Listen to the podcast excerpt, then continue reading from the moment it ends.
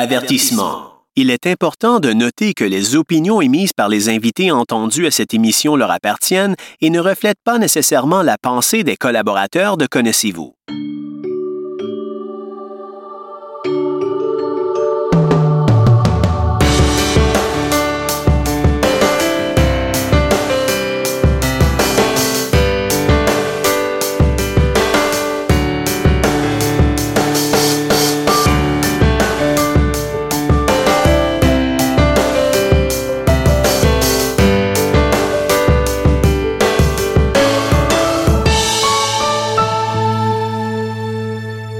Bonjour et bienvenue à une nouvelle émission de Connaissez-vous. J'espère que vous allez bien.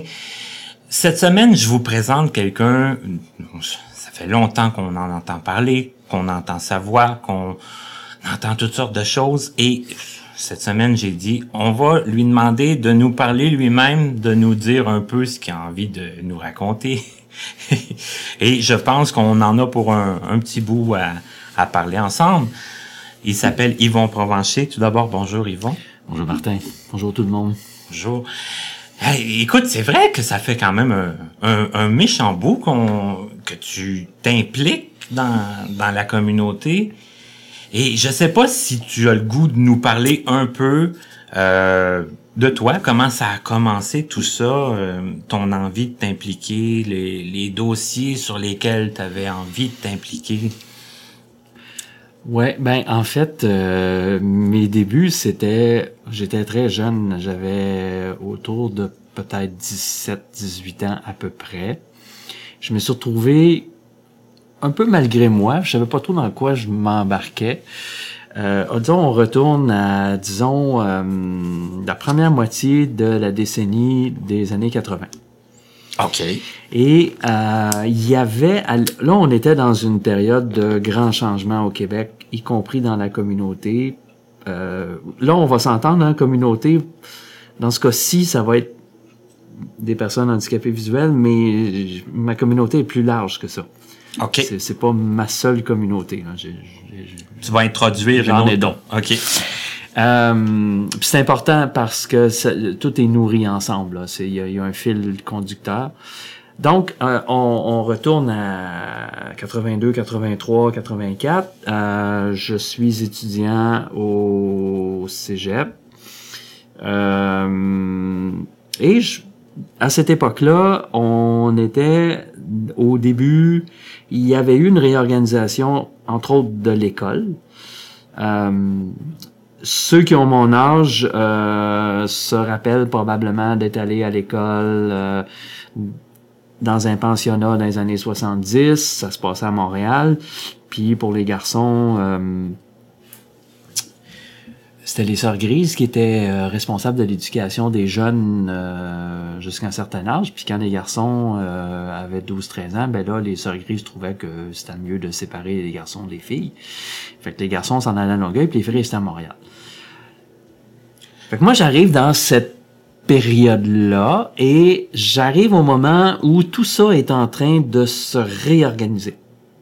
OK. Donc, moi, je fais, comme tout le monde faisait à l'époque, je fais ma première, ma, mon, mon, si tu veux, mon, ce qu'on appelait l'élémentaire, là, tu sais, la première, sixième année. Primaire, oui. Primaire. Mm-hmm. Mais ça s'appelait élémentaire à ce moment-là. Euh, et je, fais mes six premières années, mais ma sixième année, normalement, j'aurais dû me retrouver à Longueuil parce que là, j'étais dans l'âge où les sœurs grises trouvaient que c'était mieux de séparer les garçons des filles. Sauf que on est dans une période de réorganisation. Là, je te ramène euh, 75-76. Tout le monde se retrouve à Longueuil parce que les sœurs grises se défont de l'école. Ils s'impliquent plus. Tout est récupéré par le ministère de l'Éducation. En même temps, un peu dans la même période, il y a le, à l'époque, ça s'appelait le, ça, ça va rappeler des souvenirs à certains, probablement. Ça s'appelait le ministère des Affaires sociales. Puis eux, euh, dans la deuxième moitié des années 70, il y a un mouvement au Québec où il y a des services qui commencent à être donnés, des services de réadaptation. Ce processus-là s'est poursuivi dans les années 80, au début des années 80. Euh, et les premières euh, tentatives d'intégrer des jeunes dans les écoles commençait. Donc ça, c'est des gens qui avaient une déficience visuelle qui se retrouvaient dans les écoles régulières commençaient. Mais c'était très, très, très élémentaire là, comme démarche. Puis il y avait des jeunes qui se retrouvaient au cégep euh, aussi, dont moi et d'autres. Et euh, là, il y avait des services qui commençaient à se développer, comme entre autres la production de livres euh, en braille. Puis il y avait une nouvelle organisation qui était arrivée dans, dans le décor qui s'appelait la Magnétothèque. OK. Alors ça, c'est... Euh... Puis eux, ben, ils font du livre audio. Et euh, le gouvernement va financer les... la production de livres audio, mais va financer aussi la production de livres en braille.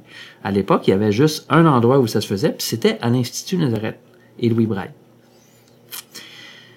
Moi, j'arrive dans 1983-84 dans la controverse parce que euh, le gouvernement finançait la magnétothèque à la différence de financement qui était accordée à l'Institut et à la magnétothèque pour la production de livres en braille et audio était vraiment... Il y avait une grosse différence. La magnétothèque qui faisait de l'audio était euh, quatre fois financée plus que l'Institut Nazareth et Louis Braille pour la production de livres. Fait qu'il y a des gens dans la communauté qui trouvaient que ça, c'était inacceptable. Ils, ils, souhaitaient que le financement du livre Braille soit rehaussé pour que ça, ça ressemble un peu plus à ce que la magnétothèque faisait, pour être sûr qu'il y avait une production de livres en braille qui serait semblable au niveau qui se faisait en livre audio. Moi, j'arrive dans ce décor-là, je suis au cégep, et là, il y a toute une mobilisation qui se structure au cours, autour de faut augmenter le financement gouvernemental pour la production de livres en braille. Et le regroupement des aveugles et amblyopes du Québec, donc le RAC, ça, on connaît ça, le RAC. Ben, le RAC, dans les années 80, il était un peu différent de ce qu'il est maintenant.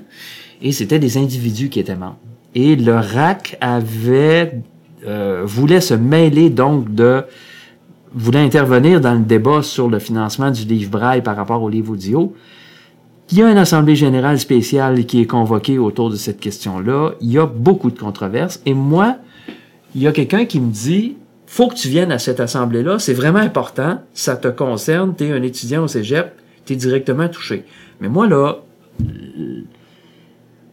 l'idée d'aller dans une assemblée générale, j'ai jamais fait ça. Ça t'avait jamais encore. Euh, Mais j'étais quand même, j'étais quand même, euh, je te dirais, militant un peu dans mon âme parce que, juste te donner une idée, là, moi, euh, au secondaire 4, secondaire 5, là, je veux changer le fonctionnement de l'école, puis je, puis je, je, je fais un voyage en France où je suis, pour la première fois de ma vie, présenté euh, au courant marxiste-léniniste.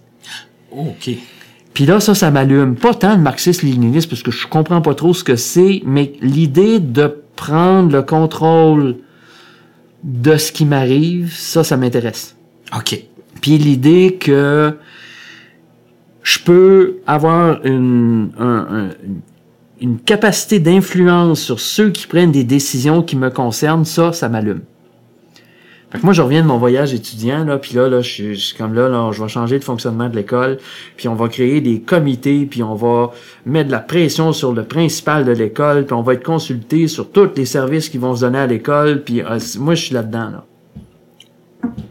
Fait que, quelque part, ça vient te chercher. Ben moi, en 83-84, quand on me dit faut que tu participes à l'Assemblée générale au RAC parce que c'est un dossier qui te concerne parce que tu es étudiant au cégep, moi, je fais ni un ni deux, puis je fais comme, ah ben oui.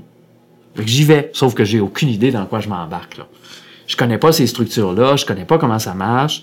C'est la première fois que je, prends la parole devant plus que juste ma classe pour faire des présentations orales. Euh, j'avais déjà fait des speeches euh, à l'école parce que on, on, il y avait eu des, élections pour créer un comité d'étudiants. Et moi, je voulais devenir président du comité, puis j'avais fait un discours pour vendre mon affaire, mais il a ça a à peu près pas vendu. Là. Il y a à peu près personne qui voulait faire la révolution avec moi. Mais, euh, mais tu sais, j'avais pas, j'avais pas la pratique de c'est quoi intervenir dans une assemblée générale, puis les règles de procédure. Puis cette assemblée-là était particulièrement controversée pour des raisons euh, qui sont propres à la dynamique du RAC. Là. en plus du dossier lui-même sur le financement du livre braille versus livre audio, il y avait aussi à cette époque-là des dynamiques internes au RAC il y avait des désaccords entre des membres. Ça a brassé. Ça a vraiment brassé à l'Assemblée générale. C'est le souvenir que j'en ai. Puis j'ai le souvenir aussi de prendre la parole, euh, assez désarticuler mon affaire. Euh, je suis pas très cohérent ce que j'ai à dire. Mais je suis sensible à la question du financement du livre braille parce que moi, je suis un lecteur de livre braille. J'ai appris le braille quand j'étais jeune. Le braille encore aujourd'hui. Euh, si tu me donnes le choix entre lire un, livre, lire un livre en format audio ou braille, si j'ai le choix entre les deux, je, vais prendre le braille. Mais je suis un peu conservateur parce que je préfère le livre papier. Euh, moi, je sais qu'il y a des gens qui lisent avec leur afficheur braille. Moi, je, ça, c'est c'est pas, c'est pas ça pour toi, oh, non, non, non. moi, lire, c'est pas ça, là. C'est, c'est moi, lire le papier. Oui, absolument. Puis tourner, les, pages. oui, oui. Puis voir le livre progresser. Tout à fait. Puis bon. C'est ça. OK. Alors, euh, fait que ça, c'est ma première expérience de militantisme dans la communauté euh, au début des années, hmm, je dirais, ben, mettons, 83-84. Après. Mais si je peux juste peut-être me permettre deux questions. Ouais. Euh, bon, là, ils, t'ont catapulté là un peu. Là, oui, ils c'est un peu ça. beaucoup préparé non plus. Pas en tout. Pas en tout, j'ai aucune idée. Pas du hein? tout. Ça que tu as été un peu selon ce que tu pensais. Ouais. Et, et comment ça allait les études? Parce que là, toi, tu, tu, avais des services de, de la magnétothèque? De... Je, à cette époque-là, le seul service que j'avais, c'était la magnétothèque. OK. J'avais réussi à... J'étudiais en informatique. Je suis dans une période de ma vie, par ailleurs, où ça va pas très bien. Ah, t'étais en informatique? Oui. OK, donc déjà... Mon deck, moi, j'ai commencé mon deck en informatique. OK. Mais dans ma vie personnelle, ça allait pas très bien. Euh, j'étais pas très... Euh, au début de mes études, j'étais très allumé par l'informatique. Mais... Euh, puis j'avais réussi à, à, à travailler avec des services aux étudiants du cégep pour dire y aurait-tu moyen de faire quelque chose ensemble? Mais tu sais on était au tout tout tout début là si tu compares aujourd'hui ce qui existe dans les dans les cégeps et les universités comme service pour les étudiants qui ont des limitations fonctionnelles comparativement à ce qu'il y avait à l'époque on était au tout tout tout tout début là euh, mais qu'est-ce que tu avais comme, comme appareil dans ce temps-là? Un magnétophone à vitesse variable, des bons vieux General Electric, là. Oui. euh, moi, c'est avec ça que j'ai travaillé, ça, puis des cassettes. Et un, les, les premiers appareils électroniques qui permettaient de, notamment, de se connecter à des ordinateurs. Puis c'était des, en même temps, c'était comme des, aussi des preneurs de notes. Ouais. Moi, j'ai commencé avec ça. Mais pour nous, c'était la révolution. Nous, c'était la révolution. Ah, c'était extraordinaire. On avait, il y avait personne qui avait eu ça avant nous autres, là. Mais c'était le tout, tout, tout. Tu regardes aujourd'hui ce qu'on a comparativement à ce qu'on avait à l'époque. Mais c'est ça. Fait que, euh, j'avais réussi à travailler avec le cégep pour avoir certains services, mais on était vraiment au tout, tout, tout début, là. OK. Fait que je traînais mes appareils avec moi. Dans certains cas, c'était mon, mon magnétophone. Dans d'autres cas, c'était mon... Ça s'appelait le Versabraille. OK, c'était un Versabraille. Oui, un Versabraille, mais les premiers modèles avec des cassettes, là, puis que tu, souhaitais que quand tu sauvegardais tes affaires puis que tu essayais de retirer ta cassette, que ça se débobine pas dans l'appareil. là. C'était pas le, le P2D, ça? Oui. C'est ça. C'est ça, exact. C'est ça, avec des cassettes audio. Oui, oui. Ouais, ouais. Puis, puis tu souhaitais que... Ça se... Oui, oui, parce que ça se débobinait des fois, là. Ben, j'en ai perdu, moi, des documents puis des notes parce que le, ruban s'est retrouvé dans l'appareil, là, puis que tu peux pas récupérer, c'était fini, là. Il fallait que tu coupes le ruban, là, parce qu'il y en avait trop, ça s'était trop vidé dans l'appareil, puis il y avait rien à faire, là. Euh, oui. Le ruban était froissé. Absolument. Oui, oui, oui. Mais, si tu compares ça avec ce qu'il y avait avant nous, euh, ben, c'était quoi? C'était le, braille, c'était le brailler? C'était rien. C'était, juste... C'était rien. C'était la tablette braille et le poinçon, là. Mm-hmm. C'était ça, là. Euh, nous autres, on, avait un peu plus que ça. Puis tu sais, moi j'ai des souvenirs, euh, juste pour tant qu'à se rappeler des souvenirs. Le premier ordinateur que j'ai utilisé avec mon, mon P2D, c'est un Apple IIe. Ça, tu bootais ça avec des, des disques, des, des disquettes à 5 pouces et Les grosses disquettes molles. Oui, oui, oui. c'était mou cette affaire-là. Là. Oui, oui, Mais c'était fabuleux. Ils... On était au tout début, là. Euh, moi, quand j'étais allé au cégep, j'ai travaillé avec euh, un, un, informaticien qui travaillait à l'UQAM à l'époque, euh, qui était qui avait une déficience visuelle, puis qui travaillait aussi pour une compagnie qui fournissait le Versabraille, puis il a fallu euh, traficoter des câbles puis euh, pour que je sois capable de me brancher sur l'ordinateur du cégep pour être capable de faire mes travaux. Parce qu'en informatique, on faisait des programmes. Ben, pour être capable de tester des programmes, il fallait bien que je sois capable de me brancher sur l'ordinateur du cégep pour tester mes programmes. Mais on était vraiment là. Euh, Écoute, euh, mon corps, moi, qui me permettait de me brancher à l'ordinateur, il y avait une affaire comme 75 euh, pieds de long, là, puis ça passait à travers des murs, puis si on était au tout, tout, tout, tout début, mais c'était extraordinaire. Il y avant nous, il y avait rien. Fait j'étais là-dedans, moi. Fait que pour revenir à ta question sur le début dans la communauté, ben c'était là. Ça a été ma mon assemblée générale au RAC, ça, ça a été mon baptême euh, de, d'implication dans la communauté. Par après, ben, tu sais, j'ai 18, 19 ans. Fait que moi, l'implication dans le milieu, euh, je faisais d'autres choses, J'avais un vie de jeune à, faire, puis... Euh, fait qu'il y a eu comme un moment où je n'étais plus impliqué du tout, mais je suis revenu vers la fin des années 80. Comme membre du CA du ce qui a précédé le RAM, qui était à l'époque, ça s'appelait le RAC Section Montréal. Ah, ok, oui. Euh, ben, moi, j'ai été membre du conseil, j'ai été membre de ce conseil-là à la fin des années 80 à peu près. Et, là, comment, comment l'intérêt était revenu? Est-ce que c'était euh, quelqu'un qui était venu te chercher ou? Je me souviens pas. OK. Euh, je, je me souviens pas comment... C'est où, c'est venu où l'implication, mais j'étais pas le seul. Il y avait d'autres jeunes aussi qui, qui voulait s'impliquer, euh, entre autres la directrice euh, actuelle du RAM, puis moi. Euh, ben à la fin des années 80, on, voulait s'impliquer puis continuer de travailler à, à faire des changements. Mais tu sais, parallèlement à ce qui se passait au RAM, euh, dans ma vie personnelle, euh, j'ai j'ai euh, réalisé certaines choses dans ma vie personnelle. C'était des choses euh, à côté desquelles je pouvais plus passer, même si dans mon, mon adolescence, euh, j'ai essayé de me battre contre ça, mais ça, ça a fini par s'imposer. Et à la fin des années 80, je me suis rendu compte que il fallait que j'accepte le fait que j'avais une déficience visuelle, oui, mais que je suis gay et que ça, ça devenait quelque chose d'incontournable qu'il fallait que je prenne en compte dans ma vie. Mais à la fin des années 80, dans la communauté gay à Montréal, il y avait, on avait des problèmes avec les, les policiers qui faisaient preuve de violence. C'était vraiment très violent. Il y avait eu des meurtres aussi. Il y avait eu un jeune qui s'était fait tuer dans un autobus de la STM. À l'époque, ça s'appelait la STCUM. CUM, oui. Même, je me demande si c'était pas la CTCUM. Euh, il y a un jeune qui s'était fait tabasser et qui euh, en est mort. Et ça, c'est venu me chercher. Ça, c'est vraiment venu me chercher. Je te dirais plus que le fait d'avoir une déficience visuelle.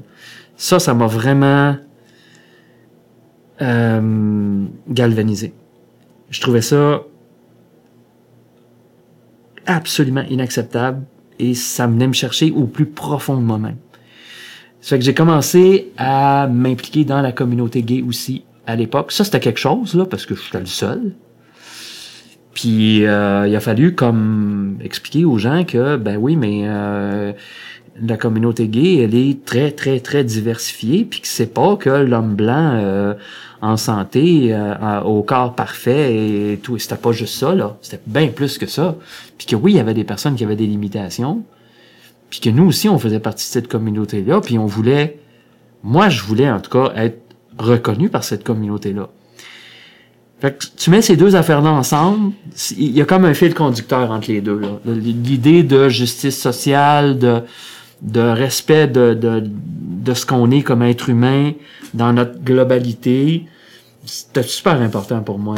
Puis, oui, être gay, c'était fondateur pour moi. Ça fait partie de mon identité. Euh, mon orientation sexuelle est, est, comme au cœur de ce que je, comment je me vois. Mais c'est sûr que euh, d'être une personne aveugle, ça aussi, c'est incontournable. Ça s'impose tout le temps. Là. C'est, à tous les jours que tu es dans cette réalité-là. Fait que pour moi, ces deux affaires-là, ils sont comme... On peut pas les dissocier. Non, ils sont interconnectés. Ils font partie mhm. de ma réalité concrète, quotidienne. Je peux pas faire abstraction de ces deux éléments-là de ma vie. Puis personnellement, mais ça c'est très très personnel, c'est pas tout le monde qui, qui vit ça comme ça. Mais pour moi, ces deux éléments-là de, de ce que je suis, c'est au cœur de ce que je suis. C'est pas comme euh, j'aime la science-fiction. Tu sais, j'aime la science-fiction. Ben oui, ça fait partie de, de moi, mais c'est pas c'est pas quelque chose qui me qui me Ouais, c'est, je, me définis pas en fonction de ça. ça. Par contre, mon orientation, puis le fait d'être une personne aveugle, ça, ça fait partie de, de c'est beaucoup plus ancré dans comment je me conçois. Il y a, je suis pas que ça, là. Tu sais, il y a d'autres éléments. Mais ces deux éléments-là, pour moi, sont incontournables. Alors, le fait de m'impliquer au RAC Section Montréal à l'époque, mais parallèlement à ça, de m'impliquer aussi dans les mouvements de protestation qui se sont mis sur pied dans la communauté gay, c'était deux affaires qui allaient ensemble. Ça va, ça va ensemble. Et est-ce que ça... Bon, parce que dans le milieu des non-voyants, des fois, d'après moi, tu vas être d'accord, des fois, ça avance pas vite. Hein? Des fois, on fait un pas en avant, un pas, deux pas en arrière. Euh, est-ce que au, au niveau des, des, des homosexuels, est-ce que est-ce que tu as eu un, un, autre son de cloche un peu dans la façon dont ont été reçues tes, implications. Euh, euh, précise ta question là, parce que je suis pas sûr de ce que tu me demandes. Ben, dans le sens où est-ce que tu trouves que euh, ça avance plus vite ou mieux ou ce que la, ah, par rapport à par rapport à à, l'acceptation par rapport à l'homosexualité ouais euh, moi je je je pense qu'on a progressé beaucoup comme société, mais en même temps, euh, je trouve que on, on... Je, trouve qu'on est un petit peu rapide à masquer encore euh, des réalités. Je pense que, euh, puis tu sais, on pourra y revenir si tu veux, mais quand j'ai fait mon coming out comme gay en 1988, mon coming out, il s'est pas juste fait par rapport à la société en général, mais il s'est fait aussi par rapport à la communauté des personnes aveugles et malvoyantes. Ça aussi, ça a été une... Il a fallu que je mène des luttes. Une autre c'est pas venu tout seul, là. ça? Ah oui, c'est pas venu tout seul, là. Euh, moi, j'ai des souvenirs dans les années 90 où je veux utiliser. Il y avait euh, à l'époque, il y avait, euh, ben, ça fait longtemps que ça existe, mais il y avait l'Inforac qui était la revue du RAC qui s'adressait aux membres. Puis à l'époque, on s'adressait à des individus. Moi, je voulais utiliser l'Inforac pour sensibiliser les personnes aveugles et malvoyantes qui, qui sont gays sur, entre autres, des questions de, il faut se protéger. Si on a des, si on a des relations sexuelles, ben, il faut se protéger. Puis il y avait de l'information à donner sur le VIH, le sida, de partager ces affaires-là. Encore, fallait encore expliquer ce que c'était. Puis il fallait expliquer aussi c'était quoi les mesures qu'il fallait prendre, parce que c'était pas tout le monde qui était nécessairement au courant de tout ça. Là. Dans les années 2000, c'est drôle, de, ça a l'air drôle de dire ça aujourd'hui, mais dans les années 90 à Montréal, au Québec, euh, euh, les gens qui mouraient du sida, ça, ça, ça, mourait beaucoup, puis il y avait encore beaucoup, beaucoup, beaucoup de peur par rapport à ces questions-là, y compris parmi les personnes aveugles et malvoyantes. Donc, moi, je trouvais ça important qu'on donne cette information-là. Puis, euh, quand j'ai proposé ça comme article, euh, ça a été refusé. Là. Ils considéraient que c'est Ça, c'était pas acceptable. Ça n'avait pas, sa place. Ça avait pas sa place. Hmm. Alors que moi, je trouvais que ça avait sa place. Mais, fait que, oui, oui, il a fallu que, puis je sais, tu sais, qu'il y a eu des rumeurs, puis il y a eu des, des il y a eu des histoires, puis des, des, des, des tu sais, ça chuchotait que, hey, savais-tu qu'il est gay, puis, oh, oh, il y a eu ça, là. Mais, pour revenir à ta question sur aujourd'hui, par rapport à la par rapport à l'homosexualité, ce qu'on a avancé, je pense que oui. Mais je suis pas certain qu'on a avancé tant que ça. C'est-à-dire que j'ai l'impression qu'il y a un, un, un, un, en surface, on, on oui, c'est plus accepté, mais je suis pas sûr si on creuse un peu que finalement il n'y a pas en dessous du vernis de ce qu'on appellerait le politiquement correct là. Ouais. Que en dessous de ça, il n'y a pas encore euh, pas mal de travail à faire. Euh, moi, ce qui me, où je me questionne beaucoup, c'est chez les jeunes. Okay. C'est quoi être gay aujourd'hui à 15 ans? C'est peut-être un peu plus facile que ça l'était quand moi j'avais 15 ans. Mais est-ce que ça l'est tant que ça? Je suis pas sûr de ça. Je suis pas certain de ça. Tu sais, il y a des taux de suicide encore dans la communauté gay chez les jeunes qui sont plus élevés que chez les jeunes en général. Je pense que ça, c'est un signe de, il y a encore du travail à faire. Ça s'est amélioré, mais il y a encore du travail à faire. Remarque bien qu'on pourrait faire le même bilan sur où est-ce qu'on est aujourd'hui en 2018 par rapport aux droits des personnes aveugles et malvoyantes, ou en fait des personnes qui ont des limitations fonctionnelles. On est où par rapport à nos droits aujourd'hui? Ça a avancé, hmm, mais en même temps, il y a peut-être des reculs à des places. Ben, c'est ça. Moi, j'ai là, j'ai peut-être laissé, une, j'ai peut-être ouvert une porte négative un peu. non. Je suis peut-être un peu trop dans le des fois, des fois, quand on est trop là-dedans, on, on voit pas non plus les avancées. Mais qu'est-ce que t'en penses, toi? Euh, Parce que on, on parle de, de de, de, de choses qui ont reculé, mais pourquoi exactement? Est-ce que ah ben tu sais on s'inscrit on, on, vit dans une société là on n'est pas euh, je, je pense que autant il y a certains points de vue dans la société qui ont l'air à faire consensus, ou en tout cas qui semblent rassembler beaucoup de monde. Autant euh, on entend des discours sur comment les minorités imposent leur vision, leur volonté. Euh, il y a des expressions qu'on entend des fois, la tyrannie des minorités, il y a tout un discours plus conservateur que moi je qualifierais de plus réactionnaire. Après tout, j'étais un ancien marxiste, faut bien que je parle des réactionnaires. euh, il y a encore, il y a, je trouve qu'il y a un peu ce, ce, ce, si je compare à même dans les années 2000, je trouve qu'aujourd'hui il y a une émergence d'un discours par rapport aux revendications des groupes minoritaires qui parfois sont euh,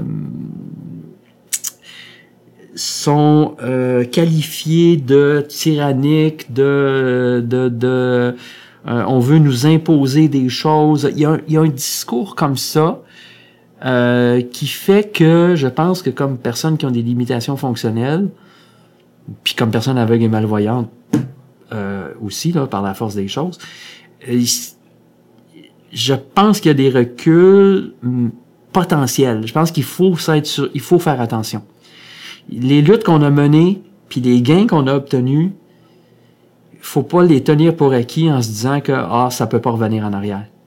Euh, oui, ça peut revenir en arrière. Euh, moi, je, il faut rester actif, il faut rester impliqué. Même si, tu sais, je te dirais qu'il y a des moments aujourd'hui où je suis fatigué. Il y a des moments où ça me tente moins de lutter. J'ai, je milite quand même depuis une trentaine d'années, près ben, plus que 35 ans. Puis il y a des moments où je commence à trouver que c'est essoufflant. Que les, les, les ben, gains sont Personnellement, tu sais, j'ai mis beaucoup d'énergie, puis mhm. il y a des moments où aujourd'hui où je commence à, à, à trouver que ça commence à être lourd. En même temps, euh, quand ça m'arrive, je me dis ouais mais OK, peut-être que j'ai moins d'énergie que j'en avais. J'ai 50 quelques années. Mais en même temps, euh, c'est encore jeune. Je suis plus sûr. oui, mais tu sais, je suis plus sûr que ça me tente d'aller manifester sur la rue comme j'ai fait quand j'avais 25 ans sur la rue. Je suis plus sûr que ça me tente de le faire aujourd'hui, mais il y a peut-être d'autres manières, par contre, de rester impliqué. Les moyens sont peut-être différents. J'ai peut-être plus d'énergie d'aller me battre euh, sur la, ben, tu sais, d'aller militer sur la rue puis d'aller faire des manifs. Mais euh, par contre, je peux contribuer autrement. Fait que, mais tu sais, je suis en réflexion actuellement sur c'est quoi moi comme individu, là, pas, je parle pas comme employé du RAM parce que au RAM on, on, on a quand même des choses à mettre de l'avant. Oui. Mais, mais je suis obligé de constater que de mobiliser aujourd'hui sur organiser des manifestations, puis en organiser dans les années 90, c'est un défi beaucoup plus grand aujourd'hui. C'est beaucoup plus difficile. Ça s'explique là mais c'est beaucoup plus difficile. Euh, moi, les années 90, j'ai des souvenirs d'aller faire des manifestations, entre autres sur le transport en commun, puis il faisait moins 25 dehors, puis il faisait fret, puis on était dehors pareil. Les gens y allaient? Absolument. Aujourd'hui, euh, faire ça, c'est plus dur. Mais bon, faut trouver d'autres faut trouver d'autres moyens à ce moment-là. Faut trouver d'autres moyens de continuer de faire entendre ce qu'on a à dire. Fait que je pense qu'il y a des reculs potentiels. Il faut rester allumé sur euh, sur les courants sociaux qui traversent notre société puis qui peuvent poser des défis à ce qu'on essaie de faire. Puis on est dans une, une période plus sensible, plus difficile, je trouve, plus tendue, plus euh, je trouve qu'il y a un certain repli aussi. Euh, les groupes par rapport à eux-mêmes, les groupes qui se referment sur eux-mêmes, alors que peut-être que une avenue à, regarder, c'est plus de tisser des liens avec d'autres, puis de s'unir dans des luttes. Euh, mais la tendance des fois de se replier, se replier sur notre propre groupe, ben, puis on fait pas exception, là, je le vois des fois dans à certaines occasions, je le vois dans, dans le milieu de la déficience visuelle, mais je le vois ailleurs. Je le vois pas juste là, je le vois ailleurs. Fait que c'est pas propre à nous autres, ça. je pense que c'est une dynamique euh, euh, qui, qui, qui, traverse actuellement notre société, mais qui pose des défis sur mener des luttes collectives. Euh, on est dans une période, je pense, où on est beaucoup plus individualiste. Fait que je vois mes intérêts, puis si mes intérêts personnels je trouve que ça va bien dans mes intérêts personnels, ben peut-être que ça me tente moins d'investir dans le collectif parce que bah le personnel va quand même oui. bien. Oui, puis que ça fait que ben, finalement euh, bah oui, c'est intéressant d'entendre parler des autres, mais de là à dire que je vais aller mettre de l'énergie en, en, solidarité avec d'autres, bah peut-être pas tant que ça. Peut-être pas. Alors que dans les années 80-90, ce sentiment-là, il commençait déjà à s'effriter un peu, mais il était encore là. Aujourd'hui, je le sens moins. Je sens que le défi est plus large. Mais je pense quand même que dans la mesure où on en est capable, puis dans la mesure où on est capable de faire valoir nos choses, je pense quand même que c'est par, par les solidarités qu'on est plus capable de faire avancer nos, nos revendications, puis de faire comprendre nos réalités. Mais bon. Ça, c'est un choix, euh, je te dirais, à la limite philosophique, là. C'est. Mais moi, je suis là. Je suis plus dans le. Ben oui, c'est avec les autres qu'on réussit à faire des choses plutôt que tout seul. Que tout seul. Mhm. Mais je peux comprendre des gens qui disent. Euh, ben oui, mais on a essayé de travailler avec les autres, puis regarde ce que ça nous a donné aujourd'hui, finalement, on est perdant. Je peux, je peux comprendre cette. Je l'entends des fois, ce discours-là aussi, là. Y compris par des personnes qui ont une déficience visuelle. Je, je le comprends, je, pense que je comprends d'où ça vient, mais je te dirais, personnellement, ce qui me rejoint plus, c'est encore le discours de créer des solidarités puis d'essayer de faire des choses avec les autres plutôt C'est ça, t'entends, t'entends beaucoup de choses, t'entends les gens dire oui. qu'ils font pas leur bonheur, oui, des affaires qui marchent moins bien. Oui, oui. Puis qui peut avoir tendance à dire, ben, on va, on va faire nos affaires tout seul parce que on a essayé avec les autres, puis ça nous a pas donné grand-chose, fait qu'on va continuer de se battre tout seul, puis au moins on bon, on va se battre, mais moi je suis pas sûr qu'on va gagner des choses à faire ça. Je, je, te dirais philosophiquement là, je, plus j'ai plus tendance à penser que c'est en lien avec les autres qu'on y Qu'on peut rester fort encore malgré pense que oui. avec la, la, la communauté. Moi, je crois ça. Mais bon, c'est une question de plus de philosophie personnelle. là. Mais au début de l'entrevue, on parlait de, la technologie, on Mm. parlait de la- du, du début de l'informatique, Mhm. on parlait bon du, du livre adapté. Mhm. Euh, moi, je me demande des fois, c'est une question que je me pose, puis sûrement que tu te l'es déjà posée. Mais bon, on a nos appareils adaptés qui suivent la technologie des fois un pas ou deux en arrière. Faut pas quand même avoir peur de le dire parce que c'est quand même une certaine, vé- une Mhm. certaine réalité. Mhm. Et on a aussi les appareils des fois qui sont les appareils grand public qu'on peut utiliser, sais, comme exemple les téléphones intelligents. Oui. Est-ce que est-ce qu'on est-ce qu'on est-ce que des fois on, on court un peu trop partout pour euh, avoir des choses accessibles? Est-ce que est-ce que c'est est-ce qu'on devrait des fois focuser plus sur nos appareils adaptés, sur les appareils grand public des fois qui deviennent même plus accessibles là, quand on pense admettons c'est pas aux laveuses tu sais qui des fois il y a tellement de cadrans puis tellement d'écrans puis tellement de Moi, je... euh,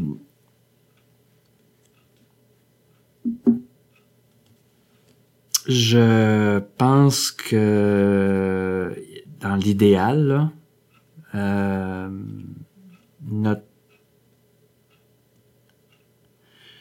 on est plus gagnant à essayer d'influencer euh, les concepteurs et les fabricants de technologies grand public. Euh, je pense que le hic, c'est que d'abord, il y a une, ça c'est un peu normal, il y a une méconnaissance de la part des fabricants souvent puis des concepteurs de nos réalités. Ça, faut pas leur demander de tout savoir. Fait qu'on a un travail d'éducation à faire pour leur faire comprendre ça. Mais je pense aussi que les, les idéateurs et les designers ont auraient intérêt à se rappeler que c'est pas parce qu'ils ont 25 ans, puis que la vie est super cool, puis que tout va bien, puis qu'ils sont capables de se lever à 6 heures le matin, puis de se coucher à 3 heures de la nuit, puis de se relever le lendemain matin à 6 heures, puis qu'ils peuvent faire ça pendant des semaines, puis que tout va toujours être comme ça. Il y a un moment donné où, comme individu, je pense qu'ils ont à se rendre compte qu'ils vont vieillir, puis qu'ils vont finir par avoir des difficultés, que leur corps va moins bien suivre. moins bien suivre, et qu'à un moment donné, ils vont avoir des problèmes et que ça va leur engendrer. Là, on est dans c'est quoi être une personne handicapée. Tu sais, si ton environnement a pas d'obstacle, ben tu peux avoir des tu peux avoir des problèmes avec certaines parties de ton corps, les yeux, les jambes, moteurs, name it, là, et ça peut être.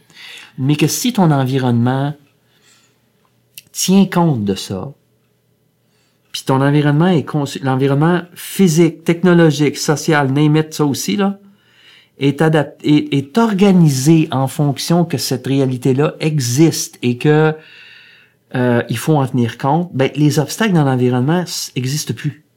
Donc, si tu fais ça, même si tu développes des difficultés dans ta vie, tu vas, être- tu vas rester fonctionnel. Puis je pense que les designers de tous ordres, pas juste en technologie, mais en aménagement urbain, euh, puis en d'autres choses, je pense que des fois, cette réalité-là, ils en sont pas ils, ils pensent pas. Et tu sais, moi, je fais, je fais, je fais des activités de formation auprès notamment des, euh, des urbanistes puis des designers urbains, puis je leur dis, quand vous allez au dépanneur, là, vous y pensez pas à la marche qu'il y a dans le dépanneur, hein? Vous ouvrez la porte, vous arrivez dans le dépanneur, vous achetez vos affaires, vous sortez dehors. La marche qui est là, vous la voyez même pas. Le jour où vous allez vous fouler une cheville, puis que ça va vous faire mal pendant quelques semaines, ben la marche du dépanneur, là, vous allez vous en rendre compte. Vous ne l'avez jamais vue, elle vous a jamais dérangé. Mais le jour où vous allez avoir un accident, puis tu sais, une foulée une cheville, c'est quand même pas... euh, C'est pas un drame. C'est pas un drame, mais ça fait mal. Ça fait mal. Puis la maudite marche que t'as jamais vue de ta vie, tout d'un coup, whoop, là, elle vient de tomber en pleine face parce que tu es obligé de la monter. Ça, là, ces réalités-là, je pense que les idéateurs sont, pensent pas à ces réalités-là. Ils s'imaginent pas comme ça. Et je pense que ce que ça fait des fois, c'est que quand ils font la conception des choses, parce qu'ils s'imaginent pas personnellement dans une réalité comme celle-là, ils pensent juste pas. Fait qu'ils oublient des choses. Ils oublient d'aller vérifier les affaires. Ils oublient, ils ont une idée, c'est une super bonne idée, ils sont sûrs de leur affaire. Puis foncièrement, ils veulent servir, mais ils ont juste pas pensé que tout le monde va fonctionner comme eux autres. C'est ça. Ça marche pas, ça. Et ça, tu sais, moi, quand je fais de la formation, entre autres avec les designers, ben, dans notre formation, on leur bande des yeux, puis on les fait marcher dehors. Puis on les fait marcher dans leurs aménagements. En plus, là, ça fait allez, allez voir comment ça marche, vos affaires. Allez vous promener les yeux bandés là-dedans. Quand ils sortent de là, là de cette expérience-là, il y a plein d'affaires qui ont compris.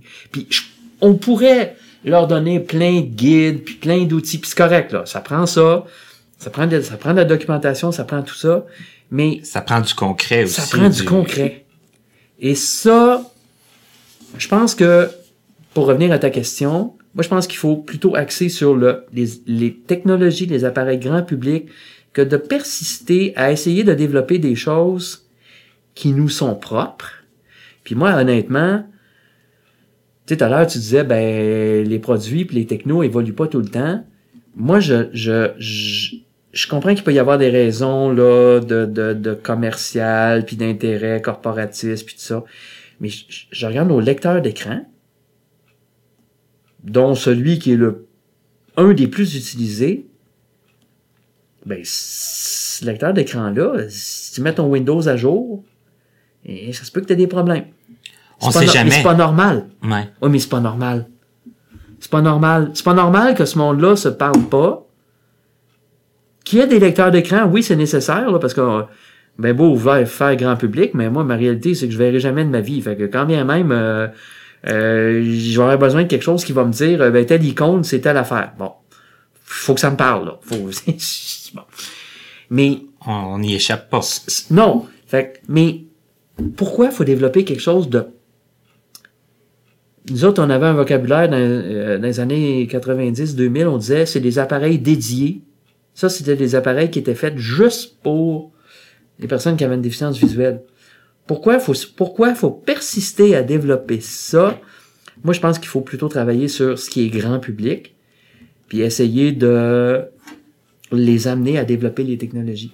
Puis de continuer à leur faire réaliser, dans le fond. Oui, oui, oui, oui. Puis tu sais, là, on est en 2018 ah, même 2019. Euh, on va être en 2019 peut-être. Ah, ça, ça s'en vient, en tout cas. Oui. Euh, ça Au moment où on enregistre ça, on est en 2018, là. Les lessiveuses, dans 4-5 ans, je devrais être capable de me dire à ma lessiveuse, lave mon linge. Ben, peut-être pas comme ça, mais tu sais, ouais, ouais. ça, ça devrait s'en, ça, ça devrait s'en venir. Ça devrait être quelque chose. Puis tout le monde peut profiter de ça, là tout le monde. C'est ça, c'est pas juste nous. Là. Non, c'est ça l'idée. Et c'est ça le message qu'il faut transmettre aux autres. Puis quand je dis les autres, c'est, là on parlait des designers, mais aux gens qui comprennent pas notre réalité, de dire, hey, ce qu'on vous suggère de faire là, ça va être bon pour tout le monde.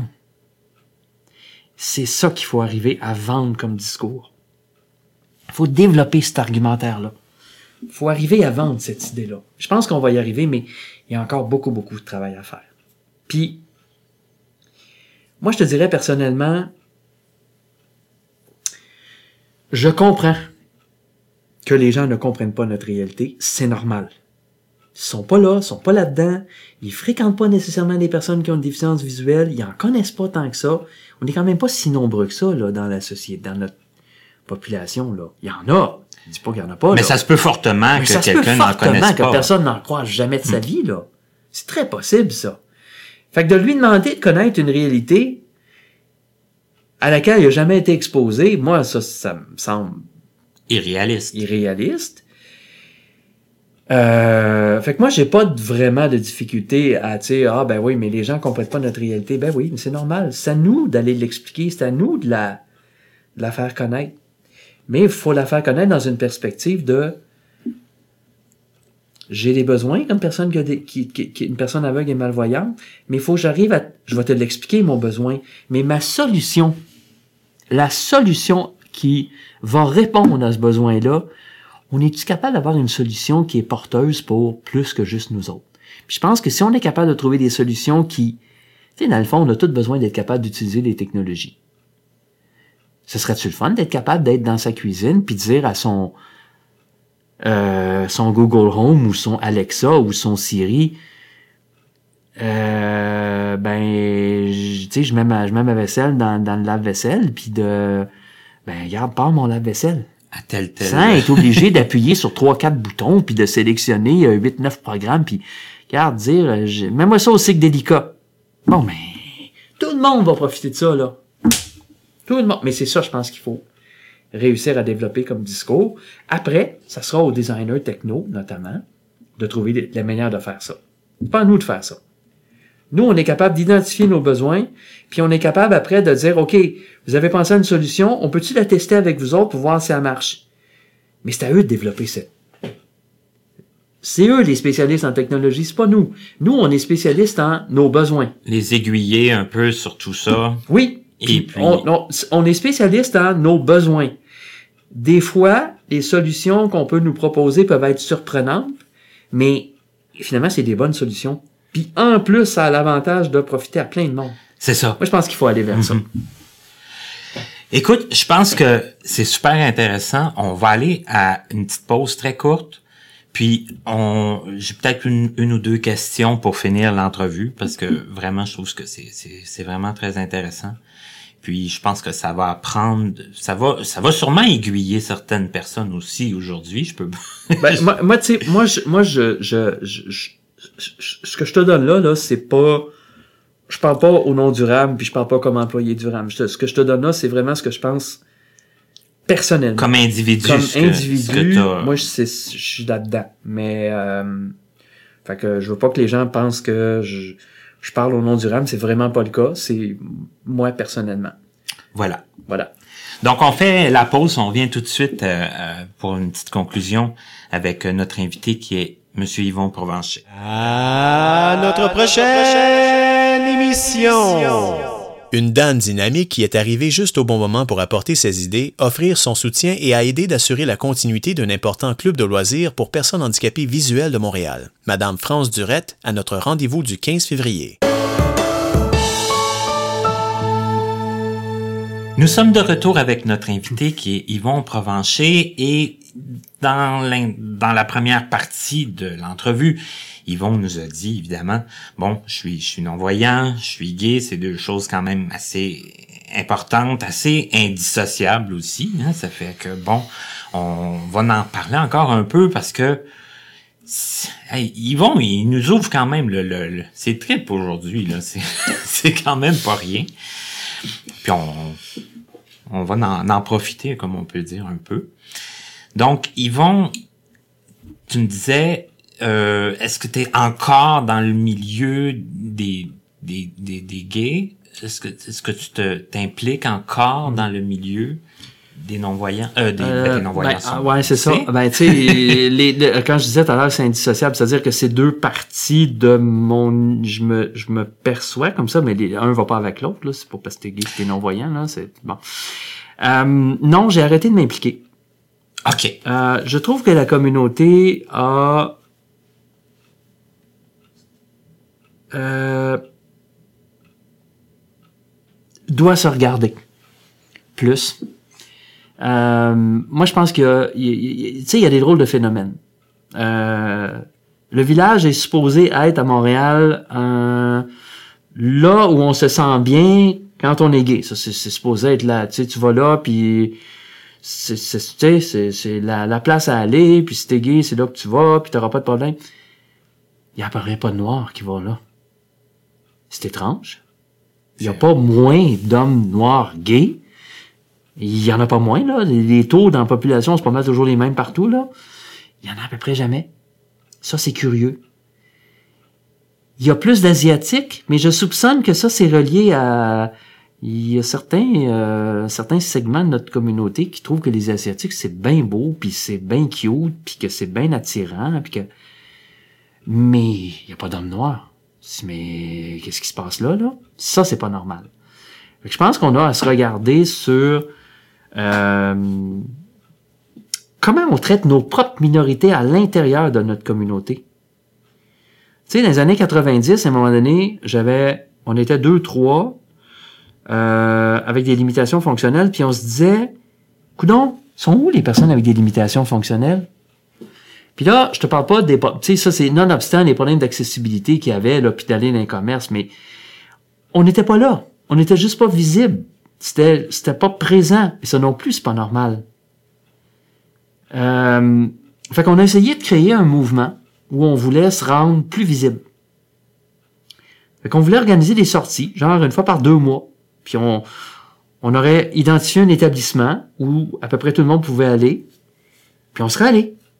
Une petite gang. Tu sais, un, petit club. Ouais, quelqu'un qui aurait pu être en béquille, quelqu'un qui aurait pu être, tu sais, des gens qui ont des limitations, puis qui se rendent visibles. OK. Ça n'a pas marché. Hein? Euh, une des raisons pourquoi ça n'a pas marché, c'est qu'il y en a qui nous disaient, moi, il n'est pas question de d'aller m'afficher. Il n'était pas rendu là, Il n'était pas rendu là. Il y avait des gens qui disaient, à la limite, le fait d'être dans un club, par exemple, ça va, mais c'est parce que je veux pas que le transport adapté le sache.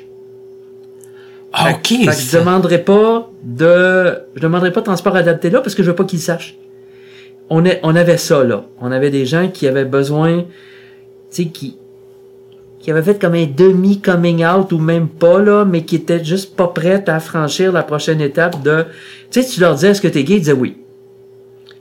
Puis la, preuve, c'est la preuve, c'est qu'ils venaient à nos réunions. ça, ça, ça allait. Mais c'était facile. C'était une réunion dans une place quelque part que tu peux pas identifier. Que, que tout, tout le monde allait être gay. C'est ça. Mhm. Fait que ça, ils venaient. Puis tu leur disais, ben, est-ce que tu te considères gay? Oui. Euh, OK, tu es attiré par quelqu'un du même sexe que toi? Oui. OK. Mais franchir la prochaine étape, ça, non. Là, il était pas rendu là. Dans leur cheminement, il était pas rendu là. Euh, fait que ça n'a pas marché. Finalement, on était trop ambitieux pour ce pour ce qu'on aurait voulu faire. Ça n'a pas marché. Moi, je trouve que actuellement la communauté a. Je pense que c'est le fait aussi d'être plus vieux.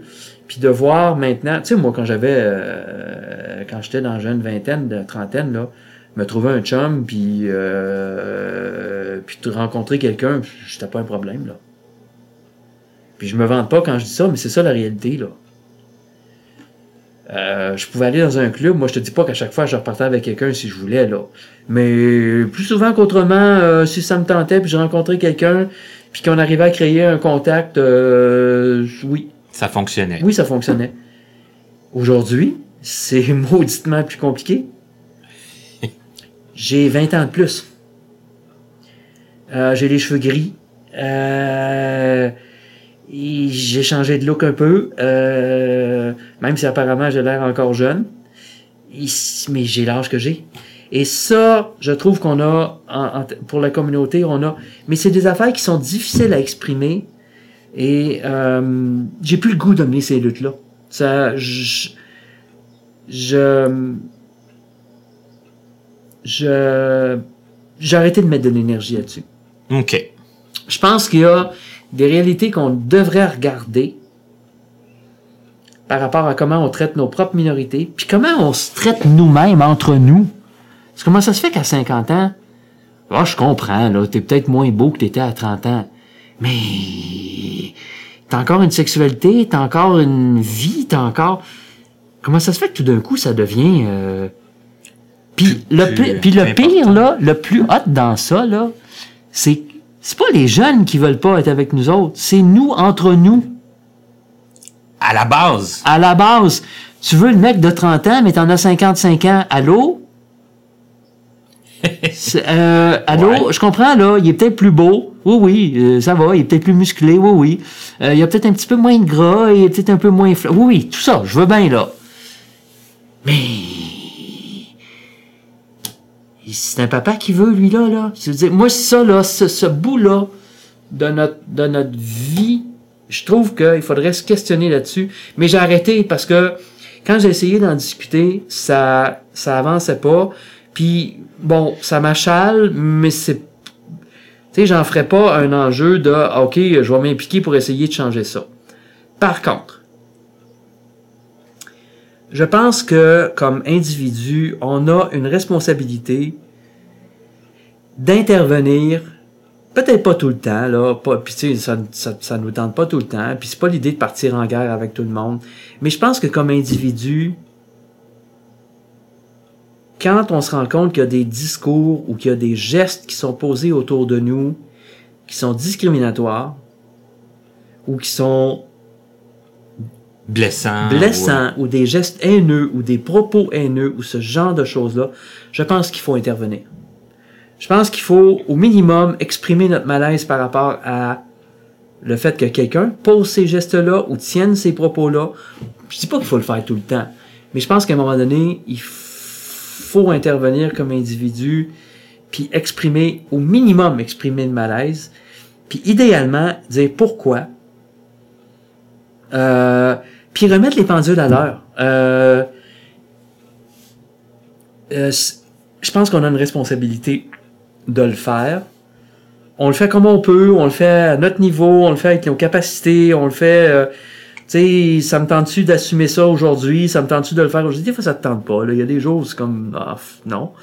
Mais je pense qu'il faut quand même, dans la mesure du possible, quand on trouve que ça va trop loin, puis que ça dépasse les bornes, je pense qu'il faut, on a une responsabilité. Euh, se permettre de, de, se permettre de, manifester notre, notre malaise. Oui, puis moi, euh, je l'ai fait. Tu sais, à un moment donné, je me souviens, en 1990, là, quand euh, il y avait eu le, jeune qui avait été tué dans l'autobus, puis qu'on était un groupe, on avait été, je pense, on était une cinquantaine, une soixantaine dans une salle, puis là, tout le monde voulait dire, tout le monde disait, ah, on va aller marcher, puis on va aller. Puis là, je disais, attention, c'est correct d'aller marcher, mais ça peut pas être la seule affaire. Parce qu'il y a du monde dans la communauté qui seront pas capables d'aller marcher avec nous autres. Tu sais, moi, je pensais aux gens qui avaient des déficiences motrices, par exemple. Ben oui. Puis je disais, d'abord, parce que là, il y en a qui disaient, ah, on va aller, euh, on va aller poser des gestes de, tu sais, il y avait des gens qui étaient vraiment en colère, là, puis qui, qui auraient été prêts à, à poser des gestes de violence.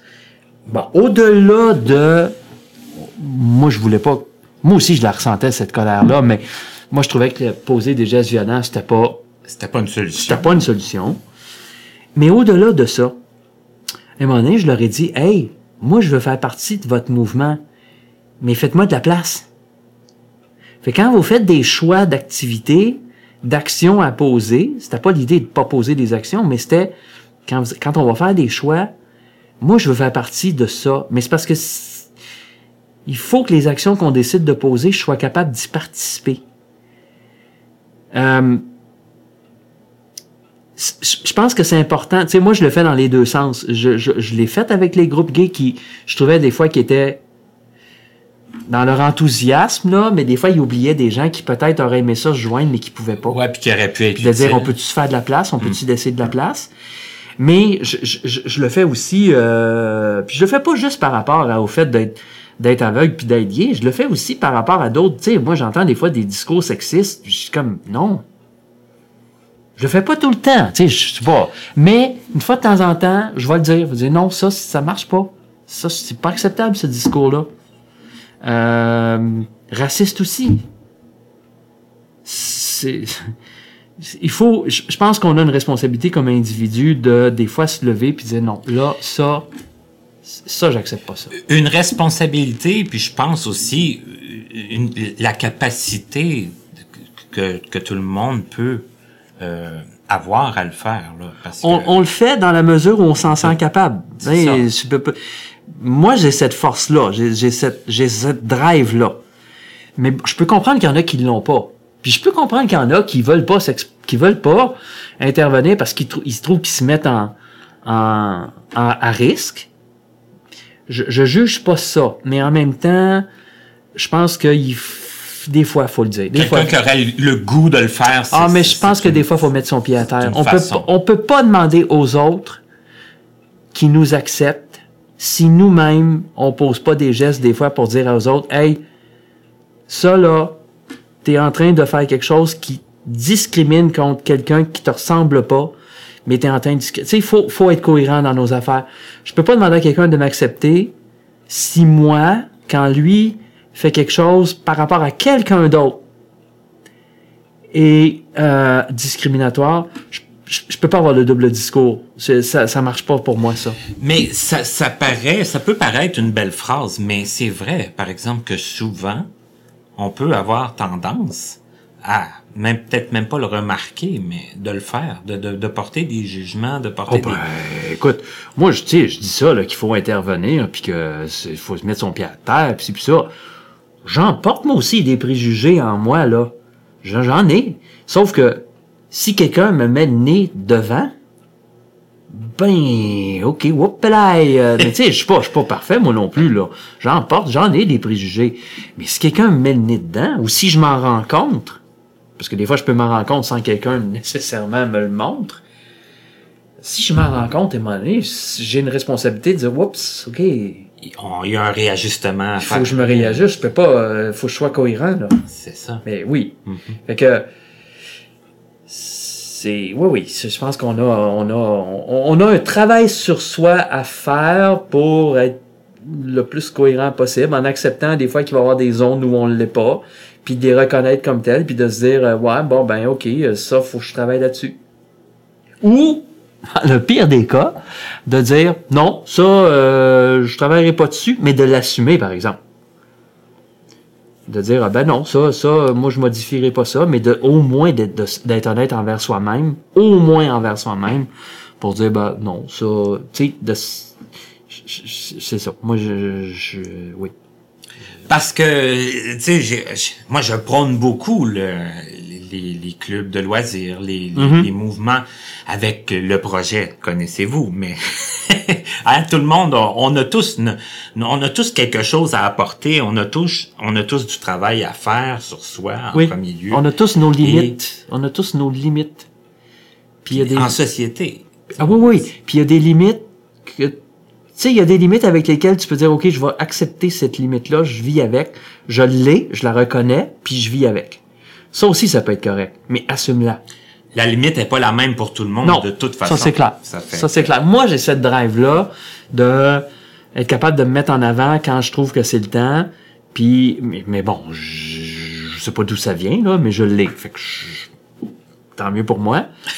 Euh, mais je peux comprendre que pas tout le monde qui peut l'avoir. Ça, je peux comprendre ça aussi. Puis des fois, des fois, à force de le faire, ça se développe? Ça se développe. Pas tout le temps. Il y a des affaires que, bon, mais il y a des choses que oui. Certaines habiletés qui vont se développer. Tu peux t'améliorer un peu. Tu sais, mm-hmm. euh, quand je suis intervenu en 83 à l'Assemblée générale du RAC puis que ça a sorti tout croche, euh, je pense qu'aujourd'hui, quand j'interviens, c'est pas si pire.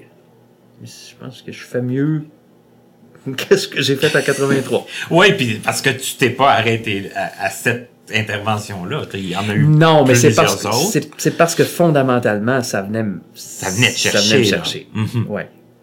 Et c'est merveilleux. Puis ça, ça en prend aussi des gens comme ça. Ça en prend des gens qui ont cette drive-là, puis qui, qui, qui, qui, ont le courage aussi de, de, oui, mais faire la première intervention. Oui, mais je pense quand même qu'à notre échelle, on est tous capables de faire quelque chose. À notre échelle, mais je pense qu'on est tous capables. Ben, je pense que c'est ce qu'il faut se dire, qu'on est capable. Oui. Mm-hmm. Oui. Il y en a qui sont juste plus que d'autres. Tu sais, moi, lever 500 livres, je suis pas capable. Enlever 150, je suis pas payé.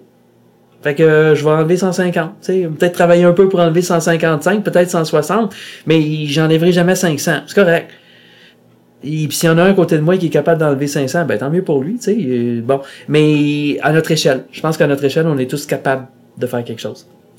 Ben, je voulais un message d'espoir. Je pense que j'en ai un. Hein. Je pense que c'est, je pense que c'est, hein, allons-y selon nos capacités, selon nos nos envies, nos besoins. Hein. On en parlait de nos besoins mm-hmm. aussi plutôt. Mm-hmm. Je pense, allons-y euh, avec tout ça. Puis je pense que on, on va peut-être faire avancer beaucoup de choses. Le, le... Oui, puis il euh, faut accepter aussi qu'il va y avoir des reculs à certains égards, puis que des fois, est-ce qu'on pensait qu'on l'avait gagné à perpétuité? Ben non. Mais puis que ça peut être décourageant des fois, mais il en reste pas moins qu'il faut continuer pareil.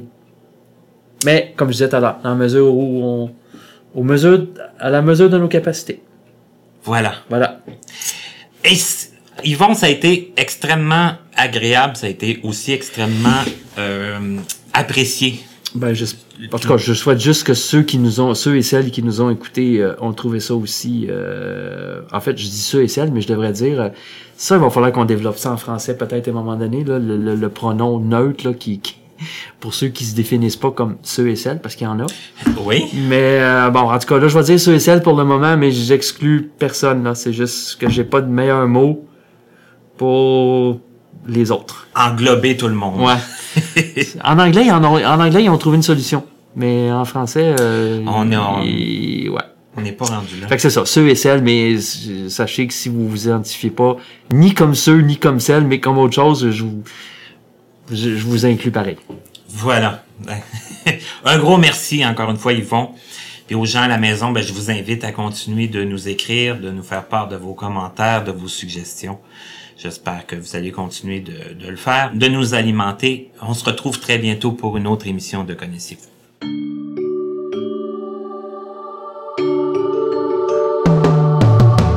Vous pouvez communiquer avec nous en passant par notre site internet au www.martinchouinard.com ou à l'adresse courriel connaissez-vous 2017@gmail.com sans tirer. Nous sommes aussi accessibles sur Facebook et YouTube. Nous remercions l'Association des aveugles de la Rive-Sud ainsi que la compagnie Point par Point Inc. de nous prêter gracieusement leurs locaux pour l'enregistrement de certaines de nos entrevues. À l'animation, Martin Chouinard. À la voix, la musique, à l'édition et la mise en ligne, Stéphane Pilon, en collaboration avec Papillon Sonic. À la prochaine. prochaine, prochaine, prochaine, prochaine.